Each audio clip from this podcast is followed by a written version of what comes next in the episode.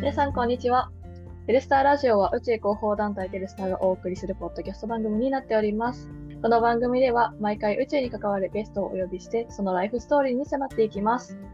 今回は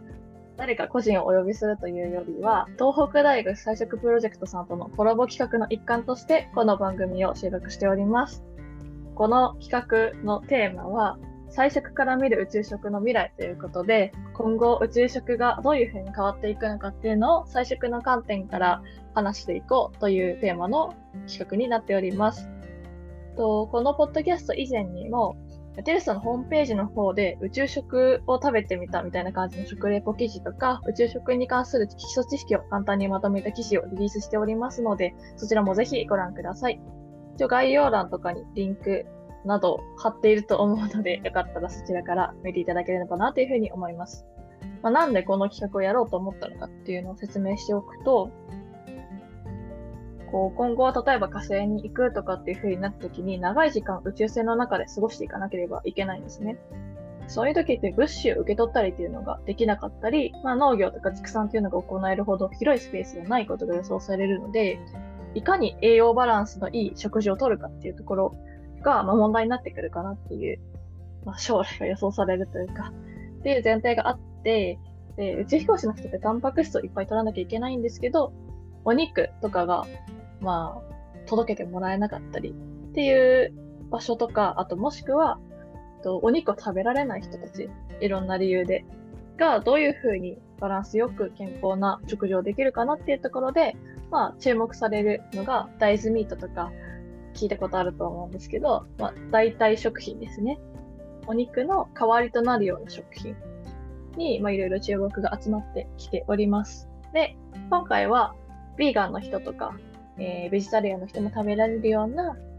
お肉に近い食品に焦点を当てて、えー、と3回に分けてお話ししていくんですが、1回目の今回は、まあ、一番多分知名度が高いであろう大豆ミート、ソイミートに焦点を当ててお話ししていきたいと思います。では早速、このコラボ企画の要、ゲストの東北大学彩色プロジェクトさんから簡単な自己紹介をお願いしたいと思います。よろしくお願いします。はい。えっ、と、東北大学彩色プロジェクトの村田奈々子です。2022年にあの設立した団体で、えっ、と、私が立ち上げ人となってます。で、この団体について説明したいんですけど、東北大学彩色プロジェクトは、まあ、主に東北大学の学生で、まあ、立ち上げた団体で、この団体を立ち上げた問題意識としては、まあ、動物性食品の消費が環境問題だったりとか食料問題とはもちろんあの工場畜産の問題とかにこうつながっているっていうことを、まあ、知ってもっと、まあ、この認知を広めていきたいなということで立ち上げました。で団体の目標としてはえー3つあって彩色と社会問題解決のつながりを知るきっかけを作る。彩色は誰でも取り入れられるものだという認知を広める。学食の菜食メニュー充実を促進するっていうものを掲げています、まあ、昨年はあの講演会を実施したりして今年はそうですねあの学祭への出展を予定していたりとかあとは最近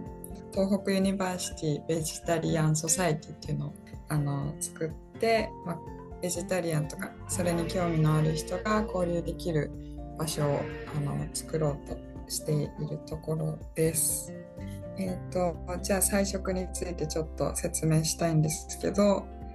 まあ基本的に彩色とは、えー動物性食品を避けて植物性食品を中心とする食事のことを指していて菜食主義って言われたりベジタリアンベジタリアニズムって呼ばれたりしています。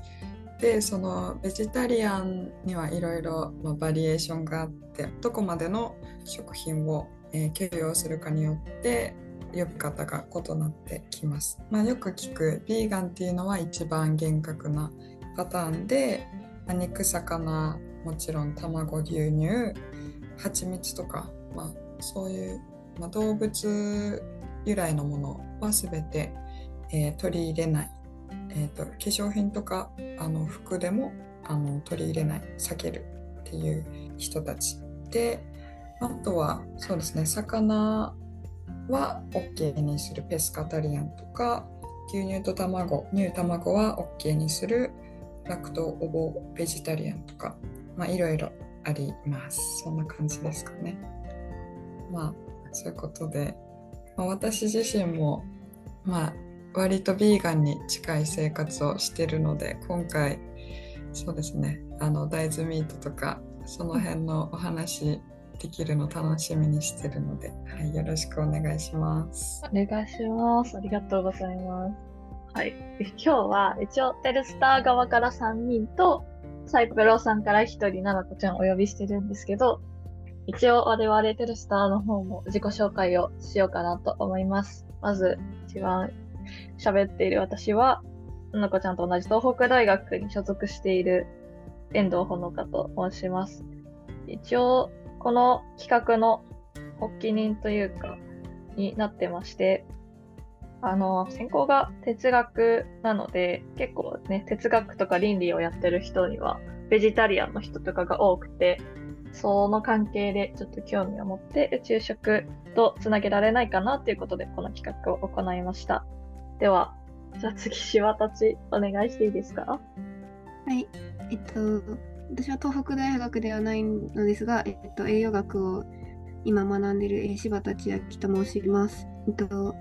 栄養学を学んでるんですけど、えっと、宇宙食に大変興味があって、この企画に参加させていただいてます。よろしくお願いします。ありがとうございます。お願いします。では次、白熊ちゃん、お願いします。はい。現在、徳島大学の医学部科養学科に通っております。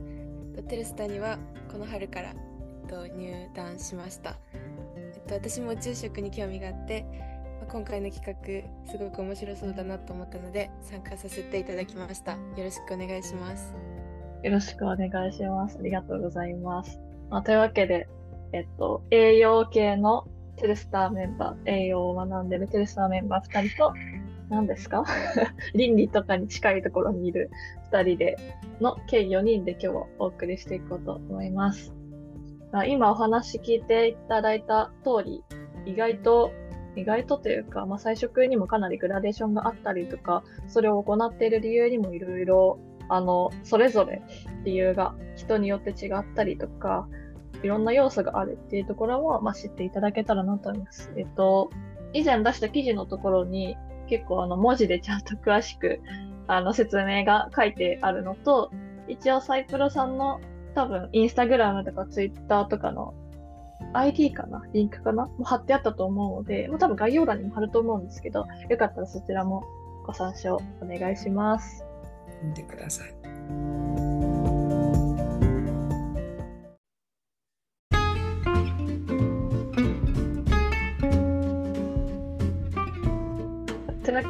じゃあ早速本題に入っていこうかなというふうに思うんですが、えー、っと、今回は柴たちにですね、大豆ミートについて調べてきてもらったので、よかったら大豆ミートってそもそも何なのかなっていうところを柴たちの方からちょっとご紹介いただければなと思います。お願いします。はい。えっと、じゃあ大豆ミートについてちょっと説明していきたいと思います。えっと、大豆ミートとは、えっと、大豆を原料とした加工食品のことで、肉の食感とか味に近くなるように作られている代替肉のことを言います。えっと、ソイミートとか大豆肉とも呼ばれています。えー、植物性代替肉の中でも主流となっていて、えっと、近年、えっと、欧米でその家畜肉、牛とか豚とか鶏とかの代わりに、えっと、大豆ミートを使用する人が増えてきていることから、徐々に日本でも注目されて浸透してきています。大豆ミートは名前からも分かるように大豆を主原料としていて、えっと、作り方を簡単に説明すると大豆を圧搾して、えっと、大豆を取り絞り取ってでその絞り取った後の残った、まあ、残りかすを加工しています。ブロック型、ミンチ型、フィル型みたいにこういろんな形態があって調理前に水とかお湯で戻して、えっと、水気を絞って調理に使用します。大豆ミートが注目を集めている理由としては、えーと、ベジタリアンやビーガンの方向けの代替肉っていうこともあるんですけど、えっと、最近は、えっと、他の理由からも、えー普通の人にも結構浸透していて今回はその大豆ミートの魅力を具体的に3つ紹介していきたいと思います。えっと、まず1つ目は、えっと、高タンパク低カロリーそして低脂質であるっていう点です。えー大豆ミートは大豆粉が原料となっていて、まあ、油を絞った後の脱脂大豆を粉末化したものなので、えっと、そのまず油が少ない脂質が少ないっていうだけじゃなくて植物性タンパク質なので、えっと、コレステロールとかも抑えることができます。えーまた、えー不足しがちな植物性タンパク質源にもなるので健康のためにも、まあ、体にいいのかなっていう感じです。えっと、次に2つ目は、えっと、大豆に含まれている有効成分を摂取するできるっていう点です。え大豆には、え例えばそれこそ腸内環境改善に効果が期待できる、え食物繊維とかあとは女性ホルモンであるエストロゲンに似た構造を持つ大豆イソフラボンなどが多く含まれてます。その他にもカルシウム、カリウム、鉄分、マグネシウム、亜鉛、マンガンといったミネラル類や、えっと、ビタミン B 群、えビタミン E といったビタミン群も豊富に含まれてます。えそして3つ目は、えっと、環境への負担が小さいという点です。えっと現在その牛とか豚とか鳥とか動物性タンパク質源は、えっと、家畜を飼育してそこから、えっと、食肉として使っています。えーですがその家畜を飼育するためにはたくさんの穀物とか水とか土地を必要としていて、えっと、例えば牛肉 1kg 生産するには、えー大豆ミートの10倍以上の、えー飼料穀物が必要となります。えっと、現在その人口増加とかで食料不足とかが問題になっている国があるっていう現状から考えても大豆ミートを食べることは SDGs にも貢献しているのかなと言えます。えっと、近年その大豆ミートへの関心が高まっていることからその様々な企業が開発に参入していて、えっと、さらにその、えっと、動物性の肉と、えっと、食感とかが似てきているすごい研究がいろいろされてるみたいです。えー健康だけじゃなくって環境にも実は優しい大豆ミートっていうのはこれからさらにまた注目が高まってくるんじゃないかなって思っています。以上です。ありがとうございます。なんか、やっぱり一番ポピュラーの代替肉っていうことで結構浸透してきてるかなっていうふうには思うんですけど、実際に食べたことある人どれぐらいいますか？この中で。私はあるんですけど、私とななこちゃん、あ、私もあります。あありますか？白熊ちゃんどうですか？多分あります。なんか食べたのがあんまり肉っぽくなかったので、多分あ大豆だったのかなって。あ、そういう。なるほど。そうですよね。ビーガンとかベジタリアンの人じゃなくても、触れたことがあるかなっていうぐらいには浸透してきてるかなっていうふうには思うんですけど、ね、今、柴たちが紹介してくれた話を聞くと結構やっぱりいいこと、メリットがすごく多いなっていう部分があると思うんですが、なんか、例えば多分普段から結構一番こう摂取する機会が多いのはななこちゃんだと思うんですけど、大豆ミートの今のなんか懸念点とかデメリットみたいな部分って何かありますか？うん。デメリットで言うとうん。あの最近正直前と比べると大豆ミート使う機会が私の場合は減っててそれはほうほう。なんでかっていうと私は大体あの乾燥してる、うん。まあ、ブロックとかミンチ状のものを買って使ってるんだけどそれを戻すのがめんどくさいっていう のがあってでもまあそれはまあいろいろ工夫のしようがあって、まあ、まとめて戻して冷凍していくっていうのもあるので、うんうん。まあ、使用はあるけど、まあ、ちょっと面倒くさかったり特にうんその大豆ミートって、まあ、人によってはその大豆臭さみたいなのが気になってあんまり好きじゃないっていう人も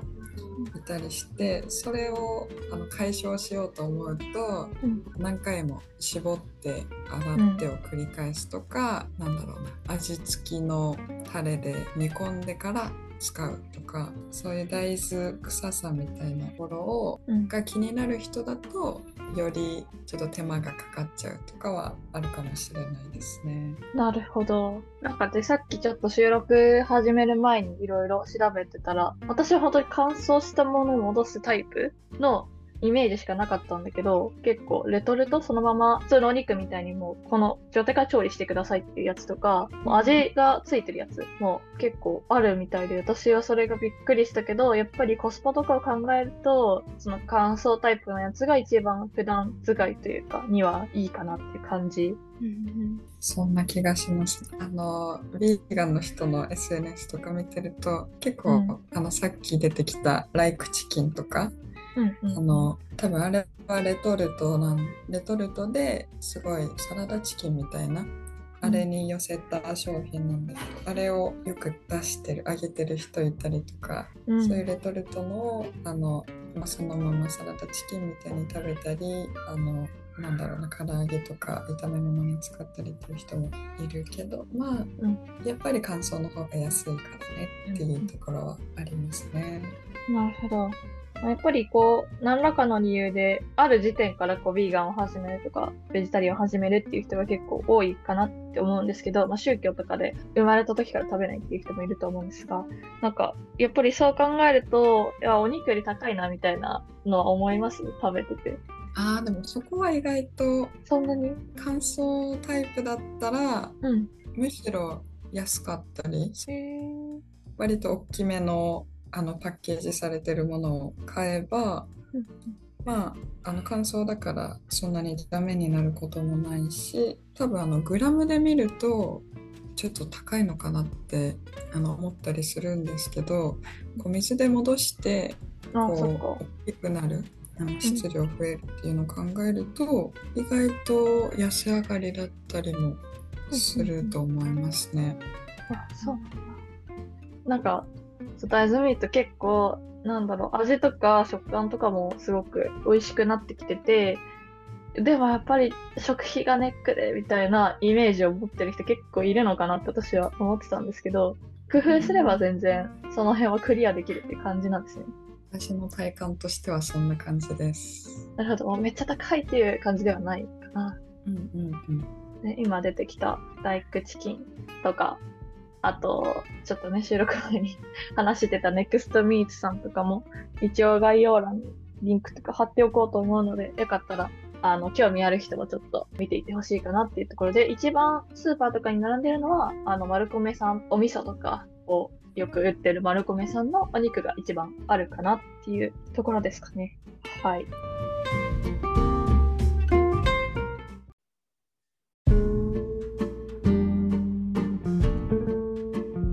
一応、これ、かなり宇宙食にやっぱり向いてるんじゃないかなっていうのはすごく思ってて、あの今お水で戻すとか、まあレトルトがあるっていうのはすごくありがたいなっていう感じなんですけど、あ ss とかにもお水で戻お水で戻す装置があるので、その辺はすごく相性がいいのかなっていうのと、軽いのと、えっ、と、乾燥してるので保存期間が長いっていうのはすごく宇宙食的にはかなりグッドなんじゃないかなと思うんですが、なんか柴田ちとかその辺どう思いますか？すごい雑な 話の振り方をしてしまったけど、なんか栄養的な観点とかでも、なんかお肉を大豆ミートに置き換えるとかってどうなんですかね？宇宙飛行士の人が。えーでもなんか大豆がその今自分の知ってる中だとその宇宙で宇宙というか無重力空間でその筋縮とかうんあと骨粗しょう症とかの予防にちょっとこうつながるんじゃないかみたいな研究が今多分進んでると思うので大豆を摂取することはいいと思います。でうんなんだろう保存期間的にもやっぱりえっと、普通のお肉と違ってちょっと添加物とか多分入ってると思うのでその保存期間もそれこそ宇宙食の最低ラインがい、えっと、1年半うんうん以上ないといけないので、その点ではいいかなと思います。なんかただそのなんか味付けをした肉じゃないと水で戻した後に調理が向こうではできないので多分その乾燥タイプのそのまま持ってってもうんうん。味味ないなみたいな味になっちゃいそうかなって思いますね。ISS と同じ環境っていう風に想定すると、やっぱりもうかなり出来上がった状態じゃないと宇宙食として持っていくのは大変なので、その辺はまあ品種改良というかね、宇宙食に向けての開発が必要な部分になってくるかなとは思うんですけど、いやなんかその丸米さんとかもそうだし、そのよく大豆食品を出してるお店、メーカーさん、ぜひ宇宙日本食、あの、作ってほしいなって私はすごく思ってて、うん。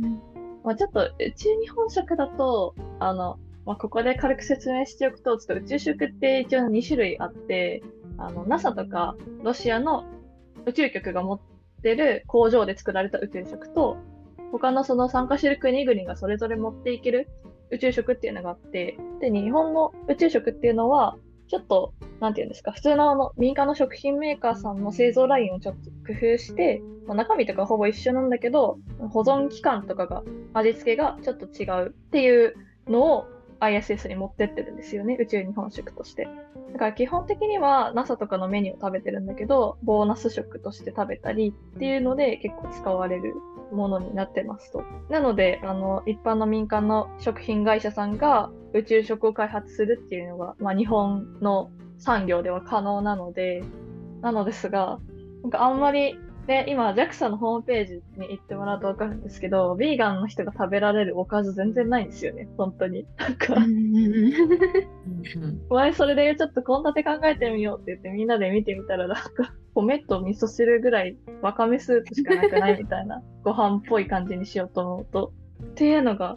やっぱり宇宙食ってそのストレス緩和とかにもすごく役立つというか本当になくてはならないものなのでそこでねストレスを感じたりするのって良くないなっていうのがあってで NASA のメニューにもないんですよあんまり。ヴィーガン向けのメニューっていうのが。私の知る限りでは。なんか豆腐？豆腐の照り焼きみたいな。豆腐料理ばっかりしかなくて、なんかもっとね、いろいろ食べれるものが増えたらなっていうところで言うと一番大豆ミートのお料理っていうのが希望の光なのかなっていうところは思うので、その辺、ぜひ、丸米さん、開発お願いしますっていう。ぜひ。ぜひ。やっぱり普通の、なんだろう、普通のっていうかあれだけど、お肉と同じような味付けで食べるのが多いんですかね、お料理の仕方としては。メニューというか。うんそうだと思います。唐揚げとか、なんだろう、まあ、野菜炒めに入れるとか、うんうんまあ、ミンチだったら、なんだろう、麻婆豆腐とかうん、カレーとか、そういうイメージかな。あと、ね、さっき話に出たネクストミーツうん。は、あれは焼肉風をね、試行してるやつだったりして、なんか、と今思ったのは、ビーフジャーキーみたいなやつ、うなんか、大豆ミートのそういうジャーキー、ビーフジャーキー食べたことあるんですけど、うん。あれって結構乾燥してて、割と賞味期限長そうだから、まあなんかご飯って感じじゃないけど、あんな感じだったら味付けもともとあってっていうのでいけるのかなと思ったりして、もう干し肉スタイルでそのまま食べれる感じ。干し肉スタイルで、ね 確かに。ジャーキーやったら嬉しいな。宇宙で食べたらいいよね。確かにそうだよね。干し肉、干し肉ってあんま食べてるイメージないかも、宇宙食で。うんそのままはあんまないので。そういう宇宙食は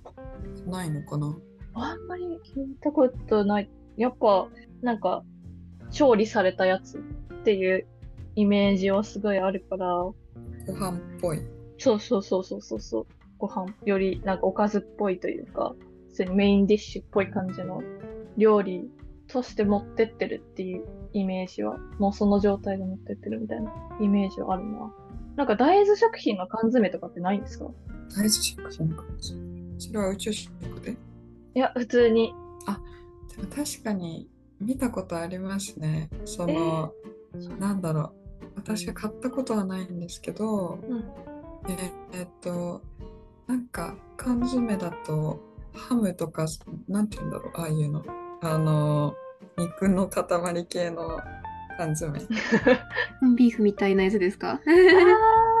スパムとか。そうそう、スパムとあかそういうああいう缶詰は見たことありますね。コンビーフスタイルの大豆ミート缶詰。検索で出てきた。へえ。え、なんか缶詰だったらよくね、宇宙食としてもあるイメージなので、缶詰あるんだったらいけそうな気がする。いける気がしてきたけど。宇宙食には、なんかうん、レトルトっぽい、まあ、例えばなんだろう、あの、普通の野菜炒めみたいなおかずをそのままレトルトにしたみたいなのってあったりするんですか？まあ、どうなんだろう。なんかカレーとかはよく聞くけど、確かにね、なんか野菜炒めとかそういう感じのおかずで、そのままっていうのは、あ、でも、ハンバーグとか、コーチン、名古屋コーチン味噌煮とか、結構そのままおかずっぽいレトルトはありそうですね。うん。私もなんかまあ非常用にって感じでレトルトのそれこそハンバーグとかななんだろうビーガンの煮物みたいなレトルトを一応ストックしてて、うんうん。こういうのだったらいけそうな気がする。確かに。なんかもうレトルトあるなら、すぐ、すぐって感じ。割と。全然技術的には全然可能だと思うので、やっぱね、環境的な面とかを見ても、そういうさっき柴たちが紹介してくれた文章にもあったと思うんですけど、まあ、環境への負荷が小さいとか、まあ、体にもいいとかね、もちろん、その、お肉が食べられない人たちも食べられるっていうところがあるので、よりね、浸透していって、あ宇宙食まで 入ってくれればなっていう感じですかね。なんか、一応今回の企画としては、もちろん環境的な要因もそうだし、あとなんか動物倫理とかそういう部分から見た話もしたいなっていうふうに思ってたんですけど、なんか大豆ミートに関してはあんまり言うことがないなっていうふうに思ってて、なんか懸念点とかご存知の方いますか？特にあんまりないんですかね？もう心配なところというか。そうですよね。まあ、純粋に大豆でできて植物性で製造過程もなんか絞って乾燥させてみたいな感じだからね。うんうんうん。なんで、大豆ミートはどんどん押していこうという感じで、とさっき喋ってたんですけど、あのね、実際に食べる企画とかもできたらなっていう風なことも言ってたので、まあね、私は結構昔、その家族のアレルギーの問題で、本当に動物性の食品が全く出てこない時期みたいなのがあって食卓に。いや、その時も大豆ミートとか食べてたんですけど、全然、なんかそれを嫌だなと思った記憶は全くない本当に普通に食べて暮らしてたので、価格が安くなったりとか、スーパーにいっぱい並ぶようになるといいなというふうに思ってます。ので、宇宙でも食べられるように、なんか、テレスターも働きかけられたらなと思います。ぜひ開発していただきたいと思います。ね、ちょっと丸米さんとかにわかんないけど、ちょっとあまり名前いっぱい出すのはあれだけど、ね、大豆食品いっぱい作ってる会社さんとかにちょっと取材みたいなのもできたら面白いかなと思ったりしますね。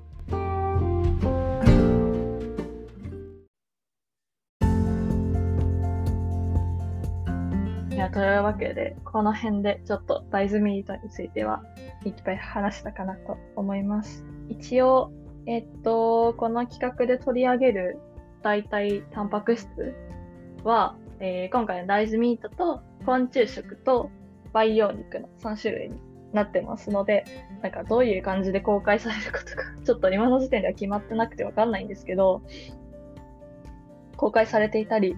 されていなかったりすると思うので、まあ、なんかテルさんのツイッターとか見ていただければ、その辺もわかるかなと思いますので、よかったら他の回も聞いてください。あとは記事の方も見てもらえれば嬉しいです。まあというわけで、とりあえずこの回はこれで終わりにしたいと思います。どうもありがとうございました。ありがとうございました。ありがとうございました。また次回も、はい、お願いします。ありがとうございます。